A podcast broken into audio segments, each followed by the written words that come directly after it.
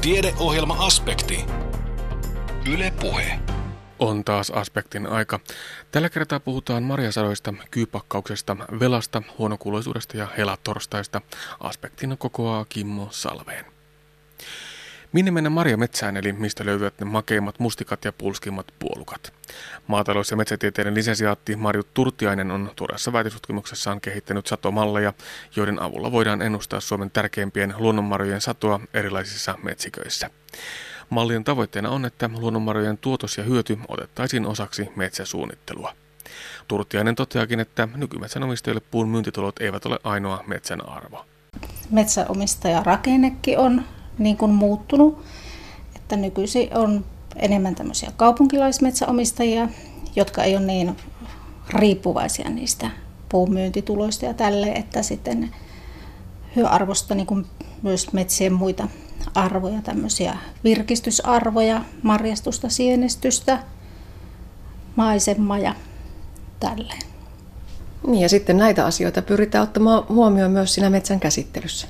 No kyllä että metsäsuunnittelussa niin, niin kuin on oikeastaan vähän vanha-aikaista ajatella, että olisi vain se yksi tavoite, se puun myyntitulot, että siellä pitäisi nyt ottaa jo monia muitakin tavoitteita huomioon. No mitä muuta se on kuin ne marjasadot, joista nyt tänään puhutaan? No monimuotoisuus ja no just tämmöiset ulkoiluarvot, virkistysarvot, riistan elinympäristöt, hiilen sidonta, että hyvinkin monenlaisia arvoja. Ja se me kaikki tiedetään, että kun siellä metsässä tehdään jotain, on se sitten harvennushakkuuta tai avohakkuuta, niin, niin se muuttaa sitä metsäympäristöä kovin paljon ja tutut mustikkamaat saattavat kadota, puolukkamaat katoavat, eivät enää löydykään niiltä samoilta nurkilta. Onko se sellainen luonnonlaki, että, että kun metsästä se ympäristö muuttuu, niin marjasadolle käy väistämättä. Se menee johonkin suuntaan. No kyllä se on, että se, niin kuin nyt esimerkiksi mustikka ja puolukka, niin ne hyvin paljon niin kuin vaikuttaa tämä valon määrä, joka tulee sinne, sinne kasvillisuuteen. Eli harvennuksen myötä se valon määrä lisääntyy ja se on niin kuin molemmille näille mustikalle ja puolukalle niin kuin edullinen vaikutus. Ja sitten taas puolukka on tämmöinen valokasvi, joka sietää hyvinkin voimakasta valastusta ja kuivuutta, niin sille niin kuin avohakkuu ei ole mikään, ei ole myrkky. Eli se voi marjot tosi hyvin avohakkuualoilla, mutta sitten mustikka taas kärsii. Eli sadot niin kuin romahtaa. Ja sitten siellä taas se ympäristö muuttuu. Ensin tulee vadelma, sitten tulee joku muu. Eli mm. tavallaan se luontainen kiertokulku etenee myös marjakasvien suhteen. Niin. Ja sitten tapahtuu kaikkea heinettymistä. Ja... Eli eihän se niin kuin, niin kuin puolukallekaan se otollinen aika sen avohakkun jälkeen, niin nyt loppujen lopuksi hirmu pitkään mm. kestä, kun sitten niin kuin alkaa tulemaan sitä varjostusta ja kaikkea vesoja ja muita. No, mutta Marit Turtiainen, tässä omassa väitöksessäsi on, on tehty tällaista satomallitutkimusta. Jos vähän avataan sitä marjojen satomallia, niin mitä se on? No se on justiinsa niin kuin ideana, että metsät suunnittelun tarpeisiin, just tämmöisiin metsäsuunnittelulaskelmiin, että voitaisiin laskea myös, miten erilaiset metsän käsittelyt vaikuttaa siihen marjasattoon. Ja tota, niin, niissä malleissa niin käytetään selittäjinä tai ennustajina just sellaisia tunnuksia, joita tiedetään yleensä metsäsuunnittelussa. Eli tiedetään kasvupaikat, että onko kuiva, tuore vai minkälainen metsä ja ja sitten tiedetään puustotunnuksia, läpimittaa ja ikkää ja puuston pohjapinta-alla ja näillä selitetään sitä marjasattoa. Tässä teidän tutkimuksessanne muuttujia oli vielä yksi lisää, eli ne asiantuntijat, sellaiset ihmiset, jotka ovat tottuneet niillä liepeillä marjastamaan. Joo, mietin tuota, niin niitä malleja, niin minulla oli tässä väikkärissä niin viisi osatutkimusta ja tuota, niin kolmessa käytin hyväksi asiantuntijoita. Eli ei mentykkä ja mitattu maastossa niitä marjasatoja ja niitä metsikkötunnuksia, vaan asiantuntijat arvioi erilaisia metsiköitä, esimerkiksi dioista. Ja niiden diojen ne metsikkötunnukset oli mitattu, mutta asiantuntijat sitten arvioi, että miten hyvin siellä on mustikkaa tai puolukkaa jollain asteikolla. Ja tähän aineistoon sovitettiin se malli. Ja se piti paikkansa niin, että kun asiantuntija sanoi jotakin, niin, niin se oli myös siellä mallien muiden määreiden mukaista. No yllättävän hyvin ne niin kuin osas arvioida niitä hyviä marjapaikkoja. Eli ne mallit, mitkä laadittiin näiden asiantuntija-arvioiden perusteella, niin oli yllättävän samanlaisia kuin sellaiset mallit, joissa oli se marjasadot mitattu siellä maastossa. Eli tuota, se oli semmoinen positiivinen tulos. No palataan sitten vielä sinne marjakasveihin, niihin perinteisiin luonnonmarjoihin ja siihen, mistä niitä löytää. Voiko sen mustikan kohdalta sanoa näin, että mitä vanhempi metsää, sen varmemmin mustikkaa? No kyllä, se näytti siltä, että se mustikkasta lisääntyy niin kuin metsikön iän myötä, mutta siinä sitten on tosissaan huomioitava se, että se ei saa mikään tiheä olla, vaan semmoinen harvahko, että niitä mustikoita tulee. No jos haluaa oikein optimoida, niin mitä puulajeja siellä kannattaisi olla? No havupuuvaltainen, että tota, niin, mutta se ei nyt ihan käynyt ilmi, että olisiko se nyt sitten kuusivaltainen vai mäntyvaltainen, mutta kuitenkin havupuuvaltainen, että lehtipuulla oli vähän semmoinen negatiivinen vaikutus siihen sattuun. No puolukasta äsken jo sanoitkin, että valoisa mm. ja kangas, kuiva kangas, onko se sitten sitä puolukkatyypin metsää? No just sellainen ja sitten niin kuin puolukka tuottaa sitä sattoa siellä avohakkuualoilla, siemenpuumetsiköissä ja pienissä taimikoissa. Ja sitten toisaalta myös semmoisissa vanhoissa, hyvin harvoissa mäntymetsissä. Mutta tähän teille jäi vielä vähän epäselvää tutkimuksen suhteen, nimenomaan tämän suhteen, että missä vaiheessa sinne sitten se puolukka no tulee. joo, että kaikkien niiden osatustutkimusten mallit niin ei niin kuin, antanut hyviä satoja sinne vanhoihin, harvoihin mäntymetsiin, että tuota, se jäi vähän kysymysmerkiksi ja siinä olisi vielä tutkimista. Mm. No mutta se pitää vielä kysyä, että kun puhutaan tuota saduista, niin tota, satohan vaihtelee luontaisesti. Vuodet eivät ole veljiä keskenään, niin, niin tota, mikä on semmoinen normaali sato? Onko siihen joku määritelmä olemassa? On yritetty niin kuin määritellä tämmöisien aikaisempien marjasatotutkimusten perusteella niin tämmöisiä keskinkertaisia satovuosia ja sitten arvioitu, että paljon siellä se mustikka- tai puolukkasato voisi olla – mutta nämä mallit on niinku just tämmöiselle keskimääräiselle satovuodelle, että ei, ei millekään heikolle, jolloin halla on vaikka vienyt sadon, taikka sitten ei millekään huippuvuodellekaan. No mutta väitöstutkimus nyt on valmis ja tulokset ovat käytettävissä. Miten toivoisit, että näitä tuloksia hyödynnetään? No toivoisin tietysti, että niitä voisi käyttää siinä tarkoituksessa, mihin ne on laadittu. Eli vielä nykyisin hän ei näitä marjasatoja eikä metsien muita hyötyjä kuin puuta, niin huomioida näissä metsäsuunnittelulaskelmissa, että kyllähän niitä huomioidaan niin kuin muuten, mutta ei niin kuin laskelmissa, että ne voisi ihan sisällyttää sinne. Ja onhan näitä voi hyödyntää muutenkin, että esimerkiksi voi laatia sellaisia marjakarttoja jollekin alueelle, jossa näkyisi, että missä on semmoiset otollisimmat marjametsät ja missä taas huonommin, että marjaa saa, että vähän tämmöisten marjastajien avuksi. Näin totesi maatalous- ja metsätieteiden lisensiaatti Marju Turtiainen. Hänen väitöstutkimuksensa tarkastettiin Itä-Suomen yliopistossa huhtikuussa. Toimittajana edellä oli Anne Heikkinen. Kesä tulee ja kärpäset ja ampiaiset ja mehiläiset ja kyykäärmeet. Oletko varustautunut kotona ja kesämökillä tai marjametsässä siihen, että törmäät johonkin näistä ja saat piston tai puraisun? Kesän tulen olemme siis apteekissa päivittämässä lääkekaappia seuraavassa kyyn puraisun ja meiläisen piston varalle ohjeita antaa farmaseutti Krista Laukkanen.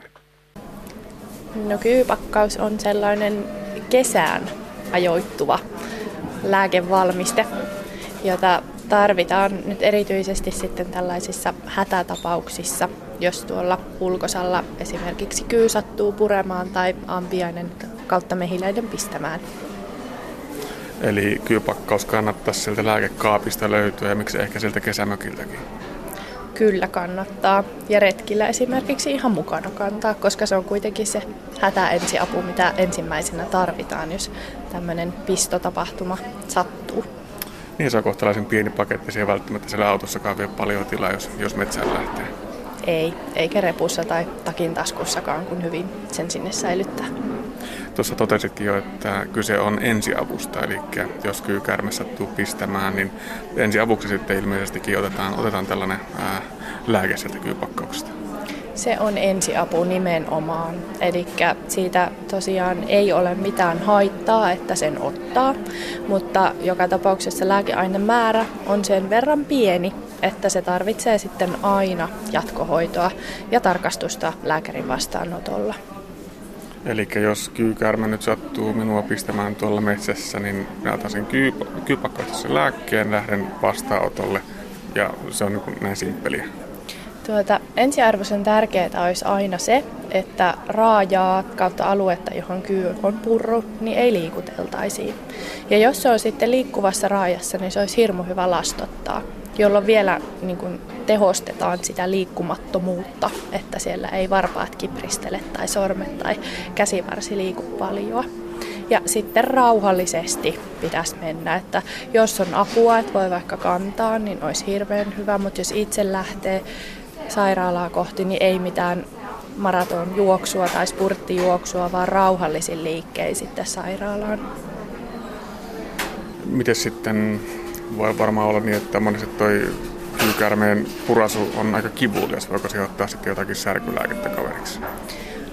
Voi olla hyvinkin kivulias, että sehän ensimmäisenä aiheuttaa kudostuhoa sillä purema-alueella. Eli turvotusta voi tulla verenpurkaumaa ja sitten sellaista ihan sykkivää kipua. Ja siitä sitten vähän myöhemmin tulee sitten näitä, voi tulla pahoinvointia, vatsaoireita, päänsärkyä, tämmöisiä muita laaja-alaisempia oireita. Mutta se olisi ensiarvoisen tärkeää, että tulehduskipulääkkeitä ei missään nimessä saa mennä käyttämään. Näistä yleisimmät varmasti käsikaupassa on se aspiriin ja purana. Eli ei saa kuormittaa ylimääräistä sitten munuaisia. Ja nämä tulehduskipulääkkeet voivat niitä sitten kuormittaa. mahdollisesti sitten, jos tarvitsisi, niin parasetamolia, mutta mielellään niin, että mennään ihan sen pelkän kyypakkauksen avulla suoraan sinne lääkärin luo. He sitten jatkohoitaa kyllä tarpeen mukaan. Mitä siellä lääkärissä sen jälkeen tehdään? Nesteytys on kaikista tärkein hoito varmasti tässäkin. Ja sitten siellä on erinäisiä aika isoja kortisoniannoksia riippuen siitä, onko tullut sitten tämmöinen laaja-alainen allerginen reaktio vai jääkö se sitten pienemmäksi paikalliseksi reaktioksi. Kaulan alueen puremat on aina vakavia seurantaa vaativia ja sitten alle 15-vuotiaat vanhukset raskaana olevat on semmoisia, mitä aina kyllä sairaalassa tarkkaillaan, että niitä ei heti sieltä pois päästetä. No mitä sitten kun kykärmä purasee, niin voiko se tapahtua niin nopeasti, että sitä ei välttämättä ihan varma, että oliko se se kyykäärme. Että jos, jos siellä jalassa vaikka on kaksi reikää vierekkäin, niin olisiko silloin syytä epäillä, että se oli vaikkapa kyykäärme? Mahdollisesti voi olla näin, että jos kyy hyvin nopeasti pistää ja jos kyy on ruokaillut siinä hyvin lähellä sitä pistoa, niin sillä ei ole silloin niin paljon sitä myrkkyä siellä elimistössään, jolloin silloin se kyyn itse ne pistoksen aiheuttamat reaktiot voi olla jopa ihan tuommoinen itikan piston omaisia. Eli ne ei ole voimakkaita silloin, koska myrkkyä ei pääse kudokseen.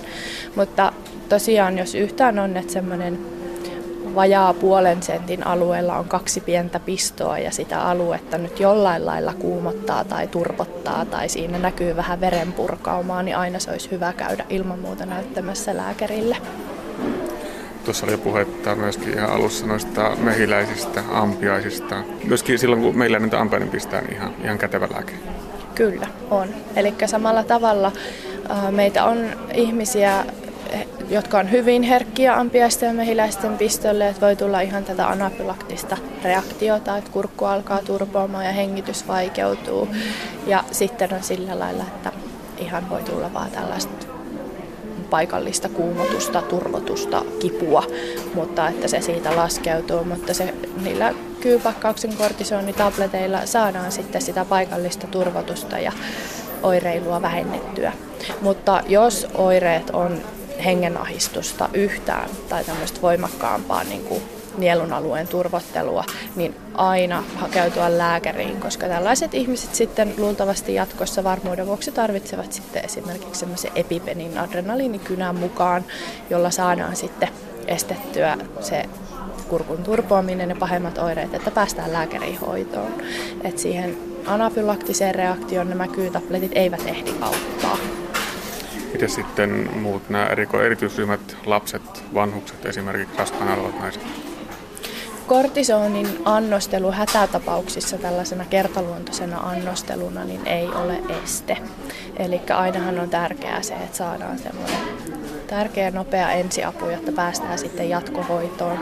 Tämmöinen kerta-annosteltu kortisoni ei ole esteeksi, eli voidaan käyttää. Annostukset on sitten lapsille hiukan pienemmät, Eli paketissakin on hirmu selkeästi, mutta nollasta vuodesta viiteen ikävuoteen yhdellä tabletilla 5-15 vuoteen kahdella ja 15 vuodesta eteenpäin niin on se koko kolme tablettia paketista kerta-annoksena otettava.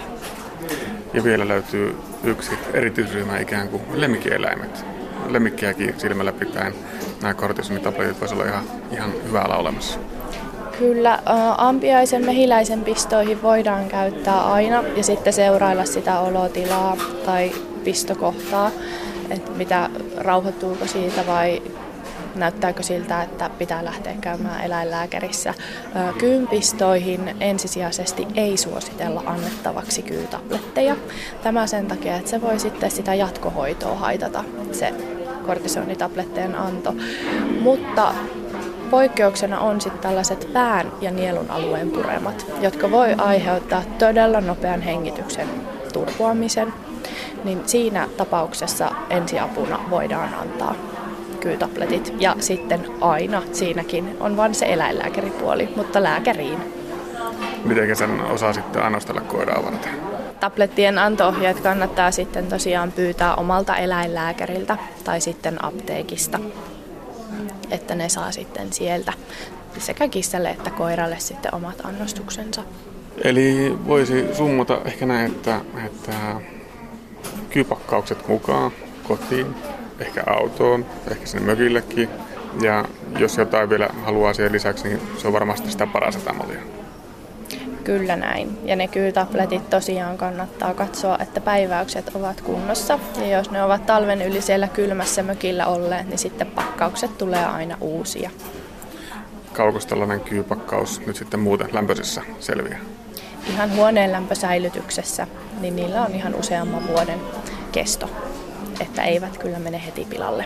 Mutta tosiaan tämmöiset lämpövaihtelut kylmä ja kosteus, niin ne voivat sitten sen lääkeaineen kestävyyttä ja tehoa heikentää, jolloin se pitää aina ottaa huomioon, että jos on päässyt tabletit mökillä tai autossa jäätymään tai kostumaan, niin aina täytyy hankkia uudet toimivat tabletit kotiin kaappiin. Minnekä se vanhat heitetään? Vanhat tuodaan apteekkiin hävitettäväksi. Ja muistetaan viedä ne muutkin lääkkeet apteekkiin hävitettäväksi. Näin edellä opasti farmaseutti Krista Laukkanen Itä-Suomen yliopiston apteekista. Seuraavassa jatketaan ohjelmasarjamme huonokuuloisuudesta. Ohjelmat on tehty yhteistyössä Humanistisen ammattikorkeakoulun Kuopion alueyksikön tulkkikoulutuksen kanssa.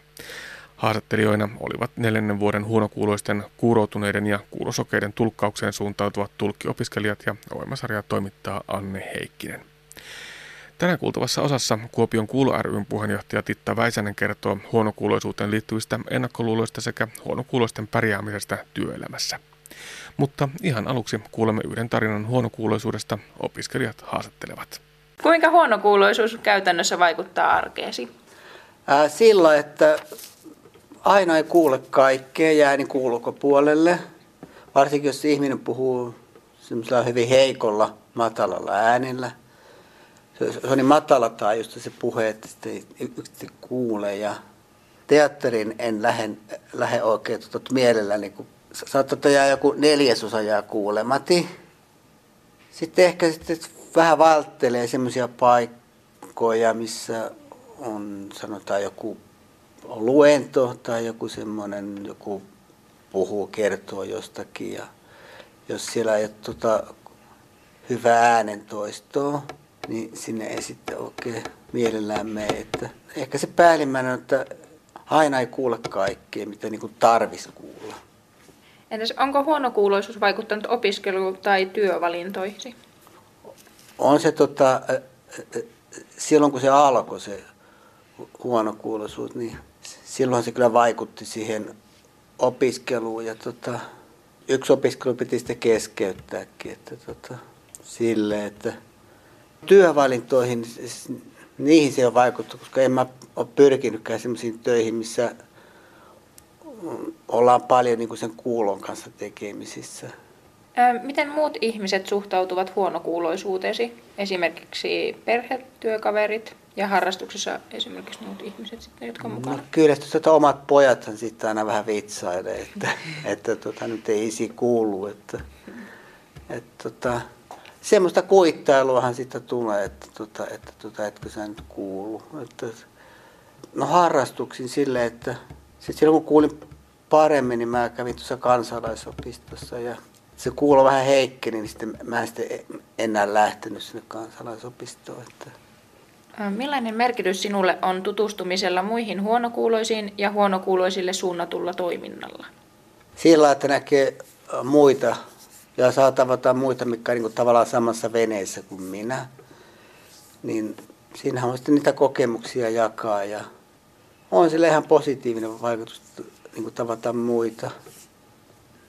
Ja sitten, että miten elämäsi huonokuuloisena eroaa siitä ajasta, jolloin et vielä tarvinnut kuulolaitteita?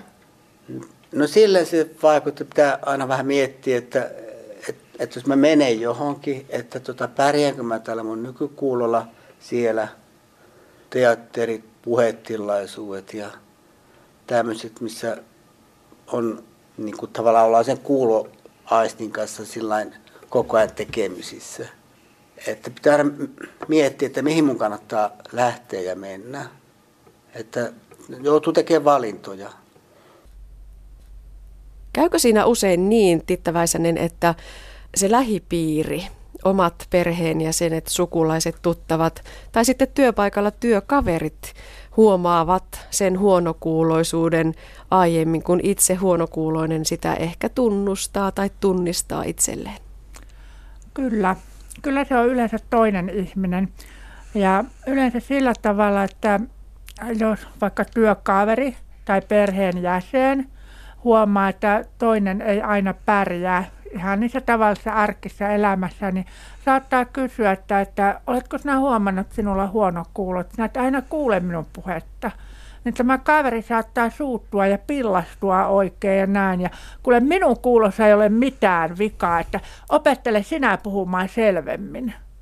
Että ensimmäinen oire on se, että tämä henkilö, jolla on kuulon al- alenema ja ei ole tunnustanut sitä, tai sanotaan, että ei ole ensin tunnistanut ja sitten tunnustanut, niin hän suuttuu siitä että kun hänelle puhutaan selvemmin ja muut ihmiset rupeaa hänen mielestä mutisemaan vaan ja sössöttämään ja muuta, että tämä on semmoinen ensimmäinen oire.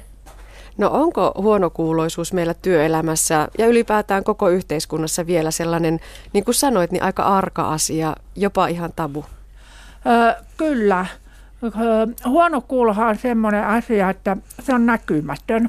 Se on fyysinen vamma – aivan samalla lailla, jos tulee vaikka jalkapoikki. Mutta kun se on näkymätön ja fyysinen vamma, niin se aiheuttaa niin ongelmia, sekä psyykkisiä ongelmia että kommunikointiongelmia. Ja sen takia, kun se on näkymätön vamma, niin siitä ei ihmiset paljon puhu. Ja ei uskalleta ottaa asioista selvää.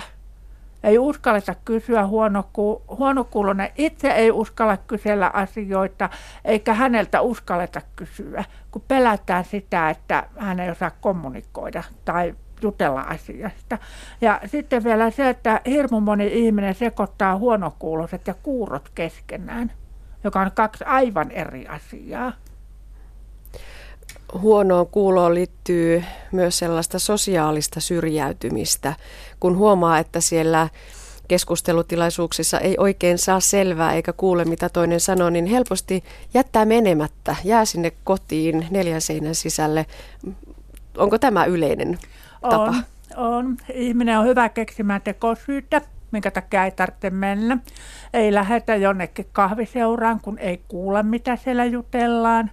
Jos on hälysä ympäristö, paljon musiikkimelua ja muuta ympärillä tai puhemelua, niin ei saada sanoista selvää. Niin kokee olevansa ulkopuolinen. Ja sitten meillä ihmisillä on vielä paha tapa usein puhua päällekkäin. Että vanha tapahan on, että lapsille jo opetetaan, että kukin puhuu vuorollaan. Ja silloin kun sinä juttelet toisen ihmisen kanssa, ota katsekontaktia, yksi puhuu kerrallaan. Mutta me aikuisetkin jopa unohdetaan tämmöinen asia. Kaikki puhutaan päälle ja kyllä se on ihan totta, että vältetään semmoisia tilanteita, joissa on paljon ihmisiä. Kun siellä ei kuule, niin kokee, että ei ole läsnä siinä tilanteessa. Palataan sitten Tittäväisenen takaisin sinne työpaikoille. Meillä on työelämässä valtava määrä eri asteisesti huonosti kuulevia ihmisiä. Mitä heidän avukseen voi tehdä? Millaisia keinoja on käytettävissä? No hyvin paljon työnantajasta kiinni, koska tuota, nykyaikainen työnantajahan ottaa huomioon myös huonokuuloiset työntekijät. Ja heillehän pystytään järjestämään tiettyjä asioita siellä työpaikalla, esimerkiksi oma rauhallinen huone, jossa on hyvä akustiikka, hyvä valaistus ja tarpeelliset apuvälineet. Koska vaikka vika olisi korvissa, niin se ammattitaitoinen ihminen pystyy kuitenkin tekemään hyvin sen työnsä riippumatta siitä, että onko huonokuulonen vai normaalikuulonen. Huonokuulonen ihminen hän tekee ikään kuin kahta työtään. Ensimmäinen työ on se, että hän tekee sitä työtä, mihin hänet on palkattu töihin, mutta sen lisäksi hän myös tekee ku- työtä niin kuulemisen kanssa, että hän kuulee, mitä siellä puhutaan ja mitä siinä työtilanteessa tapahtuu. Ja otetaanpas joku tuommoinen esimerkki, joku palaveri tai koulutusluento ja tämmöinen, niin huonokuulossa on erittäin vaikea seurata samanaikaisesti puhujaa ja sitä paperia tai sitä PowerPoint-esitystä, joka on seinällä. Että kun huonokuuloinen hakee koko ajan katsekontaktia ja haluaa nähdä sen puhujan, puhujan suun liikkeet, niin silloin on monesti niin kuin aika raskasta kuunnella Työskentelet Tittäväisenen Kuopion Kuulo ryn puheenjohtajana. Onko se vertaistuki yksi niistä tärkeimmistä asioista, jotka auttavat myös huonokuuloista siinä, että pysyy siinä elämän syrjässä kiinni? Kyllä. Yhdistyksen toiminnasta on paljon jäsenille hyötyä ja iloa. Ensinnäkin siellä he voivat tavata sellaisia henkilöitä, jotka ovat itse kokeneet samanlaisia asioita – on tätä vertaistukea, mutta siellä voi myös tavata niin kuin kohtalotovereita, että voi jakaa sitä, sitä omaa kokemusta ja kukaan ei siellä naura sinulle sillä tavalla ja kaikki ymmärtää tavalla tai toisella. Ja sitten se, että se yhdistystoiminta ei ole pelkästään sitä, että sinä sen huonon kuulon ympärillä pyöritään, vaan sieltä saa myös monenlaista iloa. Puhutaan myös kuulon lähipalvelusta. Millaista toimintaa se on? Kuulo lähipalvelu on tämmöistä kolmannen sektorin toimintaa, joka tukee meidän tätä julkista terveydenhuoltoa. Esimerkiksi meillä on tuolla erikoissairaanhoidossa sairaalassa, puhun tuolla sairaalan kuulokeskuksessa, niin heillä on tätä erikoisosaamista – ja he tekevät kaiken sen työn, joka heille kuuluu sinne niin kuin ammatti-ihmisenä. Mutta toisaalta sitten tämmöinen vapaaehtoistoimija tässä kuulolähipalvelussa, hän pystyy keventämään näiden, sanotaan näiden kuulokeskusten tämä potilas määrää sillä, että me pystytään vaihtamaan esimerkiksi paristot kuulokojeeseen, kuulokojeen letkua, voidaan neuvoa tätä kuulokojen käyttöä ja sitten voidaan neuvoa, miten kuulon apuvälineitä hankitaan ja miten niitä käytetään, jotta sitten taas tämä sairaala, erikoissairaanhoito saisi keskittyä sitten taas tähän kuulon kuntoutukseen ja näihin korvaan liittyviin asioihin. Näin kuulolähipalveluista kertoi Kuopion Kuulo ryn puheenjohtaja Titta Väisänen. Ja sitten kuulemme kokemuksia huonokuuloisuudesta. Opiskelija Elisa Leinonen jututtaa Helinää. Mitä huonokuuloisuus merkitsee teille, teidän elämässänne? En ole sitä oikeastaan koskaan ajatellut. Mä, mä vaan olen tykännyt, että on ollut kiva, kun on kuullut niin kauan. Ja mulle se on ihan tuttu asia, koska äiti oli huonokuuloinen ja myöskin hänen sisarensa kaikki. No, miten elämänne huonokuuloisena eroaa siitä ajasta, jolloin niin kuin ette vielä tarvinneet kuulolaitteita? En mä osaa oikeastaan sanoa, että se eroisi niin kovin kummallisesti. Muuta kuin se, että kun ei sitä oteta huomioon näissä tiloissa, niin helposti on kaikua. Viime aikoina varsinkin on kaiku alkanut vaivata, vaikka niitä parannellaankin, mutta ei sittenkään oikein onnistuta siinä, että kuuluvuus on vaikea tuommoisissa saleissa ja tilaisuuksissa, missä on hälinää. No, mitä erityistä teidän on pitänyt huomioida arjessanne tai työssänne tai harrastuksissanne liittyen tähän kuuloon? En mielellään kävele ulkona kenenkään kanssa, koska siellä on kaikenlaisia liikenteen ääniä ja tuulen huminaa ja rahinaa, niin sitten vaikea kuulla toisen puhetta, kun kävellään rinnakkain. Ja tuota, enkä käytä eh, kännykkään mukana, niin kun ajattelin, että olen 80 vuotta selvinnyt ilman kännykkää, niin ehkä selviää lopukin ikäni matkalla, siis kulkiessa. Oletteko mukana jossain huonokuulosille suunnatussa toiminnassa tällä hetkellä? Olen ollut kuuloyhdistyksessä, mutta en ole enää, koska mä olen kaikissa muissa tilaisuuksissa ja mä en suinkaan sala sitä huonokuuloisuuttani, vaan aina ilmoitan sen. Minusta on tärkeää, että osallistun sinne, missä ihmiset ovat, että, että huomattaisiin, että kaikki eivät kuule yhtä hyvin, että kiinnitettäisiin huomiota näihin induktiolaitteiden olemassaoloon ja, ja jollekin se voidaan ottaa huomioon kyllä aika paljonkin. Miten muut ihmiset on suhtautuneet tähän, kun olette kertoneet, että olette huonokuuloinen? Ei oikein mitenkään. En osaa sitä sanoa, että siis jos mä, kun mä jossakin ryhmässä sanon, mä olen ollut yliopiston ryhmässä mukana, kun opetin jonkin aikaa, niin sanoin, että olen huonokuuloinen, niin se kesti yhden puheenvuoron. Sen jälkeen ei kukaan taas muistanut sitä. Että se, sitä ihmisillä on kaikilla luontainen tapa puhua ja sitä on vaikea muuttaa tavallisessa – keskustelussa. Sen unohtaa helposti. Onko teillä vielä tähän loppuun jotain toiveita, miten ajattelisitte, että yhteiskunta voisi huomioida paremmin huonokuuloiset? No ainakin tämä näihin tiloihin voisi kiinnittää siinä sitä kaikuhommaa estämään juuri tekstiilejä seinille ja muuta, mikä, mitkä kaikki mahtaa auttaa sitä. Mutta vaikka tehdään aika uusiakin töitä ja remontoidaan vanhoja, niin ei sitä siihen puoleen paljon kiinnitetä huomiota. Tuntuu siltä. Näin kertoi Maritta Haukapaasi. Sarjan seuraavassa osassa puhumme kommunikaatiotaidoista sekä huonokuuloisten apuvälineistä. Edellisessä aspektissa kuultiin velasta, jatketaan edelleen tällä aiheella. Italialaissyntyinen filosofi ja sosiologi Maurizio Lazaratto kirjoitti vuonna 2011 teoksen Velkaantunut ihminen. Tuo kirja käsittelee kaikkialle lonkeroitaan ulottavan velan vaikutuksia velanottajiin ja kertoo velasta pelottavan tehokkaana hallinnan ja kontrollin keinona. Filosofiakahvilassa Kuopiossa vieraili kääntäjä Anna Tuomikoski, joka on kääntänyt tämän kyseisen teoksen suomeksi. Hän lähestyy Filosofiakahvilan alustuksessaan velkaa Latsaraton teoksen kautta. No, tätä talouden ja etiikan yhteen kietoutumista velkasuhteessa on syytä tarkastella lähemmin. Latsaraatto ottaa tässä avukseen erään Marksin vähemmän tunnetun ja sävyttää itse asiassa aika niitseläisen varhaisen kirjoituksen. Tässä tekstissä velkoja ja velallisen suhde näyttää toisaalta eroavan pääoman ja työn suhteesta, toisaalta sitten täydentävän sitä.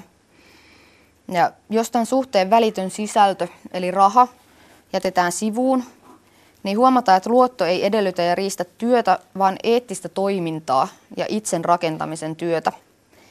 Se ei koske vain työntekijän palkan vastineeksi luovuttamaa työaikaa ja fyysistä tai älyllistä panosta, vaan eettistä itsen työstöä ja toimintaa, ihmistä itseään olemisessaan, elämäntapaa, niin sanottua moraalista maksukykyä. Mistä tämä johtuu?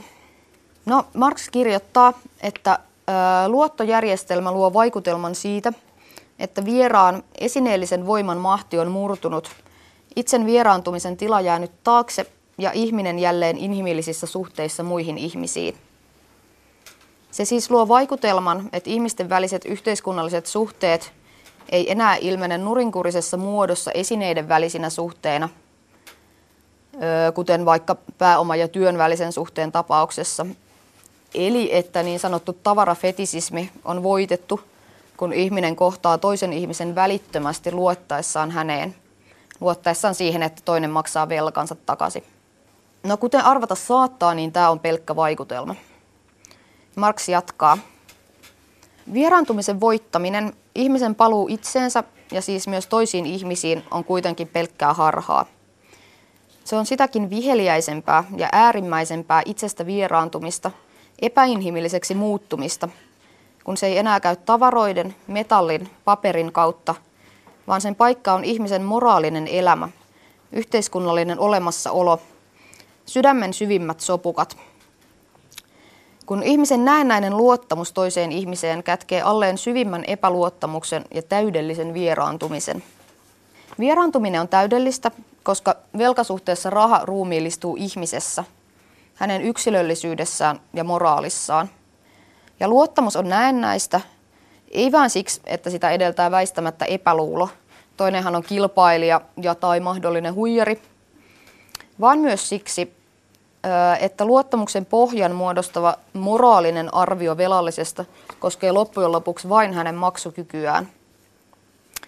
Velkasuhteessa maksukyvystä tulee moraalin sisältö ja mittapuu.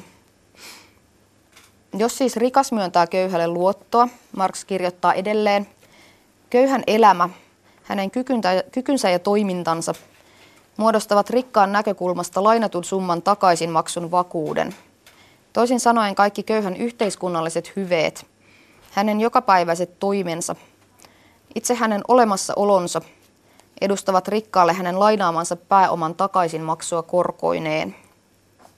Velkoja siis esittää maksukyvyn näkökulmasta moraalisen arvion velallisen toiminnasta yhteiskunnassa, hänen käyttäytymisestään, elämäntavastaan, loppujen lopuksi koko hänen elämästään – Velan avulla pääoma pääsee siis käsiksi velallisen yhteiskunnallisiin ja eksistentiaalisiin voimiin, sillä velallisen on muokattava toimensa ja koko elämänsä velkojaa miellyttävään muottiin. Ja just tämän takia velkasuhde onkin niin pelottavan tehokas hallinnan ja kontrollin keino, kuten kohta tulee ilmi. Velka, syyllisyys sen ottamisesta ja vastuu sen maksamisesta on sisäistettävä, niin että loppujen lopuksi subjektia painaa eräänlainen eksistentiaalinen velka – Eli kuten sanottu, niin kun taloutta tarkastellaan tälleen ei-taloustieteellisestä näkökulmasta, niin tästä seuraa Latsaraattolle kaksi keskeistä juttua.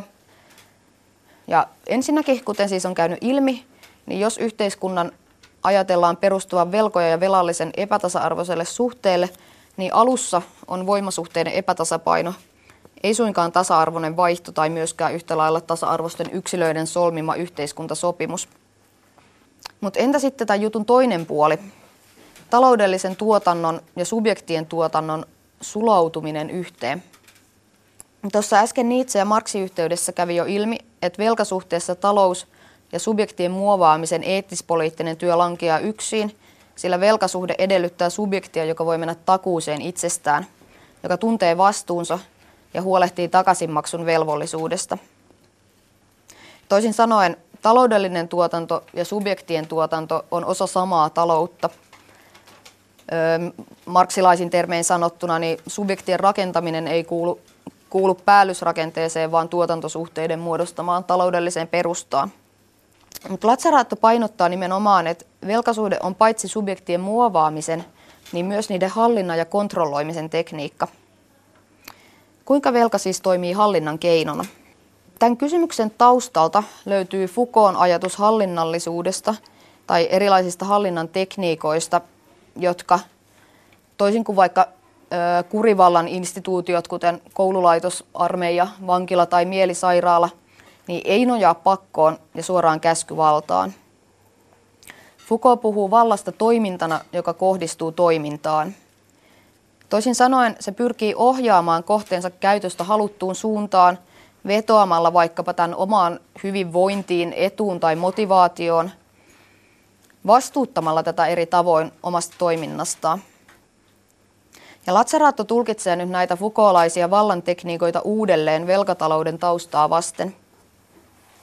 Hänen mukaansa velka toimii vastaavalla tavalla, ikään kuin ilman pakkotoimia. Se antaa velallisen pitää vapautensa, kunhan hänen käytöksensä mahtuu hänen ottamansa velan määrittämiin raameihin.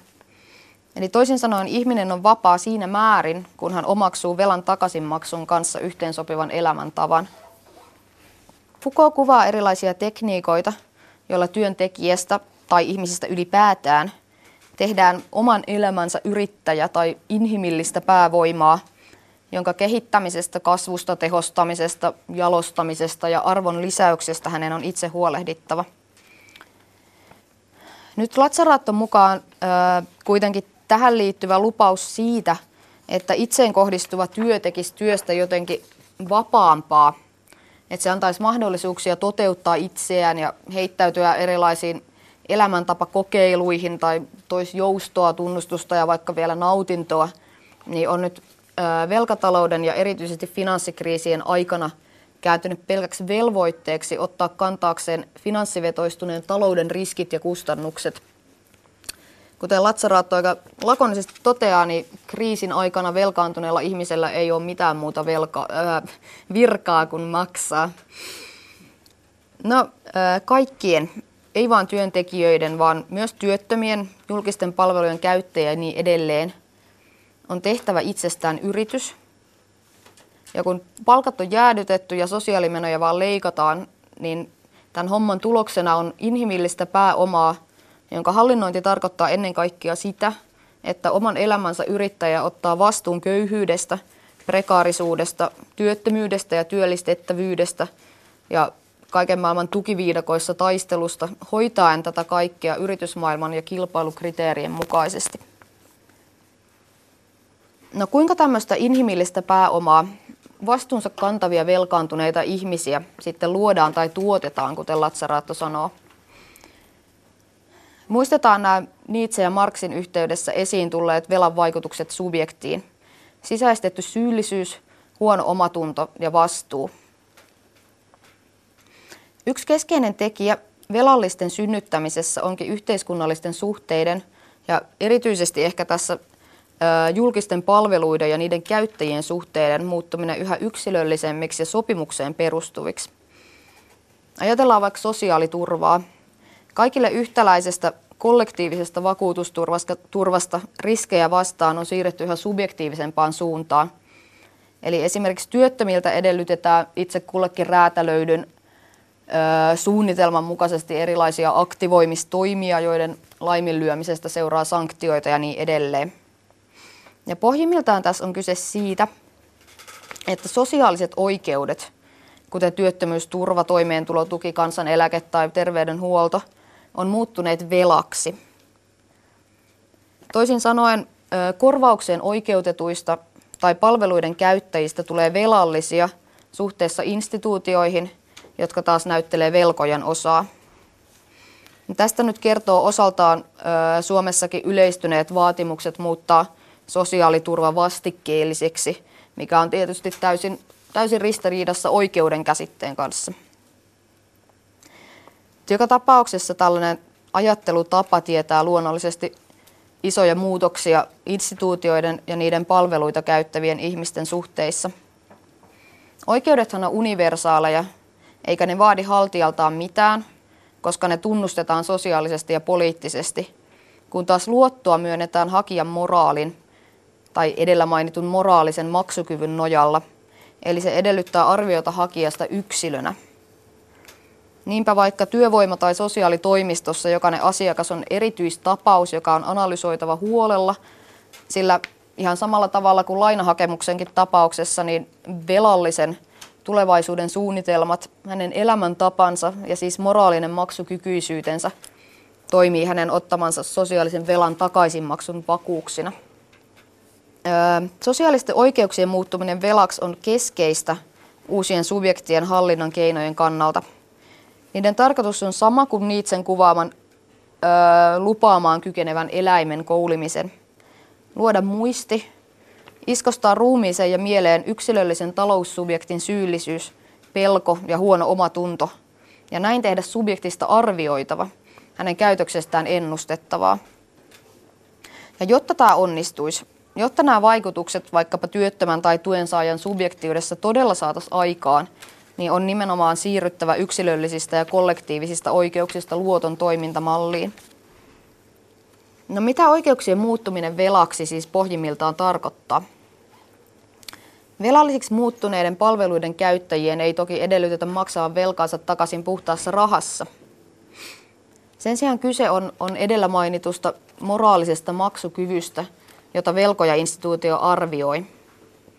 Velallisen on maksettava takaisin käytöksellään, asenteellaan, suunnitelmilla, henkilökohtaisilla sitoumuksilla, kehittämällä itseään, eli sijoittamalla inhimilliseen pääomaansa – vaikka työttömän tapauksessa takaisinmaksu tapahtuu siten, että velallinen ponnistelee herkeämättä maksimoidakseen työllistettävyytensä ja ollakseen mahdollisimman joustavasti käytettävissä työmarkkinoilla. Sanalla sanoen takaisinmaksua vastaa vaadittujen käyttäytymismallien omaksuminen, sopeutuminen normeihin, jotka instituutio on elämälle säätänyt. Tällainen velka tuo välittömästi mukanaan kurinalaisen elämän, elämän tavan, joka edellyttää jatkuvaa itseen kohdistuvaa työtä. Se tuo mukanaan kiitollisuuden velan, vastuun ja syyllisyyden painaman velkaantuneen ihmisen moraalin. Ja velkoja ja velallisen suhde onkin muuttanut rajusti niin sanotun biopoliittisen vallan luonnetta, sillä enää esimerkiksi hyvinvointivaltion instituutiot ei tyydy puuttumaan vaan väestön biologiseen elämään, syntymään, kuolemaan, sairauteen, riskitekijöihin – vaan ne tunkeutuu eksistentiaalisen elämän tai olemassaolon alueelle edellyttäessään tällaista itseen kohdistuvaa eettistä työtä, yksilöllistymistä, joka riippuu sekoituksesta vastuuta ja syyllisyyden tunnetta. Ja tästä avautuu siis mahdollisuus vaikuttaa velallisen käytökseen vetoamalla hänen ottamaansa subjektiiviseen tai eksistentiaaliseen velkaan. Kuten tästä näkyy, niin sosiaalisten oikeuksien rajoittaminen on siis todella tehokas tapa luoda velkaantuneita ihmisiä sekä objektiivisella tasolla, mistä kertoo tarve turvautua vaikka eläkerahastoihin tai ottaa yksityisiä vakuutuksia ja sitten loppujen lopuksi ihan ottaa pikavippiä selvitäkseen jokapäiväisistä välttämättömyyksistä. Ja toisaalta sitten subjektiivisella tai eksistentiaalisella tasolla, missä juttu on siis moraalisen velan takaisinmaksu sopeuttamalla käytöksensä ja elämänsä ulkoa saneltuun muottiin. Edellä kuultiin siis filosofia kahvilasta Kuopiosta taltioitu Anna Tuomikosken alustus, jossa hän lähestyi ihmisen ja yhteiskunnan velkaantumiskehitystä Italialle syntyisen filosofi ja sosiologi Maurizio Lazzaraton kirjoittaman teoksen kautta. Tuomikoski on siis itse kääntänyt tuon Lazzaraton teoksen Velkaantunut ihminen suomeksi. Aihe ei suinkaan pääty tähän, vaan viikon päästä pohditaan velkaantumista lisää ja koko tuo aloitus löytyy myös Aspektin nettisivuilta osoitteesta kantti.net kautta aspekti. Tällä viikolla vietettiin hela-torstaita, jota siis vietetään 39 päivää pääsiäisen jälkeen. Näin selvän määritelmän perusteella voisi olettaa, että pääsiäisen ja helatorstain välillä on selvä yhteys. Onko näin? Tähän kysymykseen vastaa pastori Teemu Voutilainen. Kyllä vain. Raamatussa kerrotaan, että noustuaan kuolleesta Jeesus ilmestyi opetuslapsilleen useammankin kerran. Kerrotaan, että hän ilmestyttyään söi opetuslastensa kanssa ja keskusteli heidän kanssaan. Ja tässä mielessä kaikki oli niin kuin ennen Jeesuksen kuolemaa ja ylösnousemista. Mutta toisaalta Raamatussa kerrotaan myös siitä, että Jeesus ilmestyi oppilaansa keskelle vähän niin kuin tyhjästä yksi, kaksi yllättäen.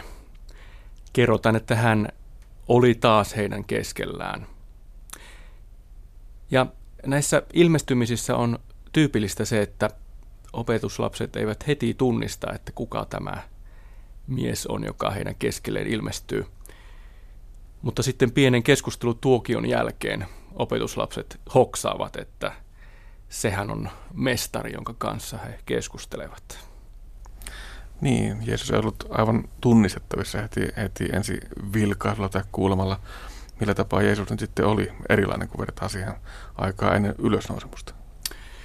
No pääsiäisen ihmeen ylösnousemuksensa jälkeen Jeesuksen olemuksessa oli nyt jotain uutta ja oppilaille vierasta. Ja se johtui siitä, että hän oli nyt heidän keskellään kuoleman kukistaneena ja ylösnouseena Herrana, niin kuin kirkko opettaa. Ja tästä on ajateltu, että nyt hänen olemuksessaan oli sitä kirkkautta, josta hän oli maailmaan syntyessään silloin aikaisemmin vapaaehtoisesti luopunut. Raamatussa kerrotaan, että tästä kirkkaudesta opetuslasten silmät suorastaan häikäistyivät ja, ja he tulivat ikään kuin sokeaksi, kun näkivät tämän ylösnouseen Kristuksen. No toisaalta näissä ilmestyskertomuksissa on se merkille pantava seikka, että Jeesus on kuitenkin yhä heidän kanssaan ruumiillisesti läsnä, liha ja verta olevana persoonana. Mutta voisi ajatella, että tuo hänen ruumiinsa oli nyt sellaista mallia, ettei se ollut enää tämän rajallisen maailman lakien alainen, ja siksi hän saattoi ilmestyä silmänräpäyksessä ja, ja sitten kadota, jos niin halusi. Ja nyt tällaista vaihetta kesti tosiaankin sen 39 päivää, ja sitten taas tapahtui jotain odottamatonta. Mm, melkoinen cliffhangeri tuli tähän. Mitä, mitä se odottamatonta siinä vaiheessa sitten tapahtukaan? No apostolien tekojen alussa kerrotaan, että he, he olivat jälleen koolla, siis Jeesus ja opetuslapset, ja he keskustelevat, ja Jeesus antaa heille lupauksen pyhästä hengestä. Ja tämän sanottuaan oppilaat näkevät, kuinka Jeesus sitten otetaan ylös ja pilvi, pilvi vei hänet heidän näkyvistään. Eli nyt kun Jeesuksen tehtävä maan päällä oli täytetty, niin hän, kuten uskon tunnustuksessa lausumme, astui ylös taivaisiin. Ja nyt hän siis palasi takaisin sinne, mistä hän oli alun perin tullutkin, eli sinne taivaaseen isän oikealle puolelle. Ja nyt ehkä, ainakin omasta mielestäni helatorstain ehkä, ehkä se teologisesti järisyttävin merkitys on siinä, että taivaaseen astuessaan Jeesus vei mukanaan myös sen ihmisluontonsa, ihmisyytensä. Eikä nyt siis sillä tavalla, että nyt kun tehtävä oli suoritettu, niin Jeesus oli, olisi ikään kuin riisunut sen ihmisyyden viitan yltään ja jättänyt sen tänne maan päälle, vaan hän otti sen omassa persoonassaan mukaansa sinne astuessaan taivaaseen. Ja näin voidaan ajatella, että siinä hetkessä ihmisyydestä tuli ikuinen osa myös Jumalan kolminaisuutta. Ja se on aika, voisi sanoa, että suuri ajatus. Ja tässä mielessä helatorstaina tapahtuu jotain vielä joulunkin ihmettä suurempaa. Nimittäin Jumala ei ainoastaan synny ihmiseksi, vaan nyt helatorstaina ihminen Jeesus ja hänessä koko ihmisyys nostetaan sinne taivaan kirkkauteen. Niin, helatorstaita on vietetty jo 1800-luvulta asti. Mm, useissa kielissä tuo äh, hel- helatorstain sijaan tuo nimi viittaa suoraan tuohon juhla-aiheeseen, mutta Suomessa se tulee enemmänkin tuolta muinaisuotsen puolelta Helika Thursdag. taisi olla. Kyllä, eli pyhä, pyhä torstai. Monissa kielissä helatorstai on ihan suoraan Kristuksen taivaaseen astumisen pyhää. Sieltä 1800-luvulta tosiaankin vielä helatorstai muistetaan melkein jouluun ja pääsiäiseen verrattavissa olevana juhlapyhänä. Mutta tietysti tänä, tänä päivänä helatorstain merkitys on huomattavasti vähäisempi. Emme pysähdy sitä viettämään niin kuin joulua tai pääsiäistä. Vielä silloin vanhassa maatalouskulttuurissa helatorstaita edeltävän sunnuntain, eli, eli rukoussunnuntain ja, ja helatorstain välissä kuljettiin sellaisina kulkueina pelloilla ja rukoiltiin Jumalalta hyvää satoa. Nykyään tällainen tuntuu aika meille, meille tämän päivän ihmisille vieraalta. Niin, ennen vanhaa oltiin kuitenkin enemmän voimakkaammin tällainen agraariyhteiskunta. Asioita hahmotettiin maatalouden ja, ja sitä kautta luonnon kautta.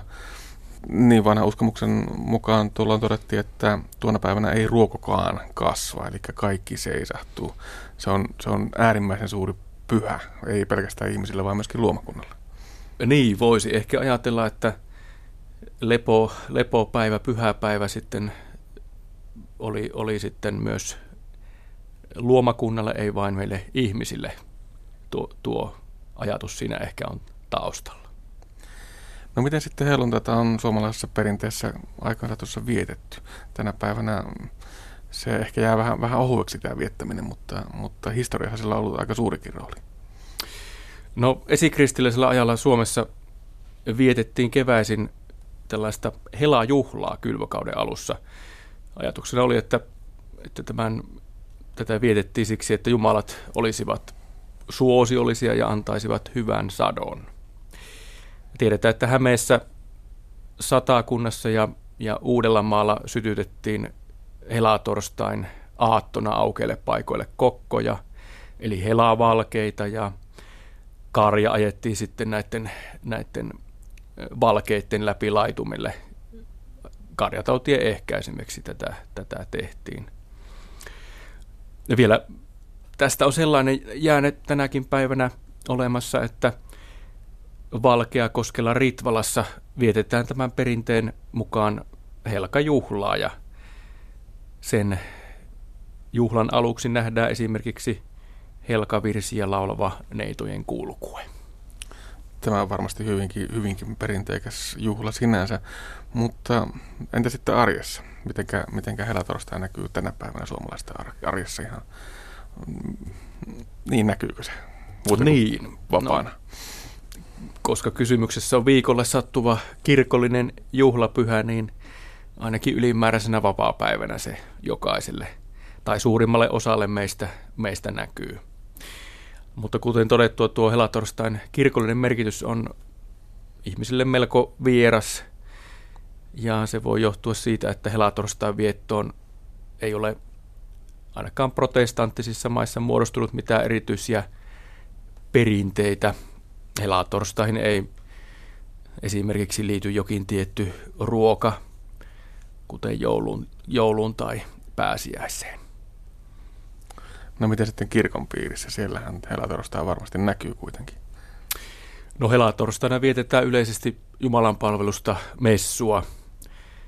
Ja sitten monissa maalaisseurakunnissa vietetään kyllä kylvön siunaamisia, että sillä tavalla se yhteys sinne agraariyhteiskuntaan vielä tänäkin päivänä näkyy. Nyt kun katsotaan kalenteria tuosta eteenpäin, helatorstaita seuraa helluntai. Mikä on sitten näiden juhlapyhien yhteys?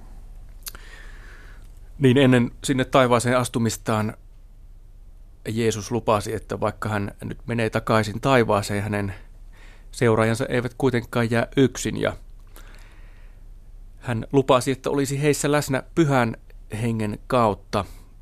Ja nyt kymmenen päivää helatorstain jälkeen helluntaina tämä hänen lupauksensa kävi toteen ja pyhä henki vuodatettiin oppilaiden päälle ja nyt sitten heidän tehtäväkseen tuli jatkaa tätä, minkä Jeesus jo aloitti. Tuli siis viedä hyvä uutinen Jeesuksesta, hänen kuolemasta ja ylösnousemuksestaan, ei enempääkään vähempää kuin kaikkeen maailmaan. Ja helluntaita myös pidetään kristillisen kirkon syntymäpäivänä. Näin totesi pastori Teemu Voutilainen kuopiolaisesta Pujon seurakunnasta. Ja näin päättyy tämänkertainen aspektimme lisää aiheesta netissä osoitteessa kantti.net kautta aspekti sekä Yle Areenassa.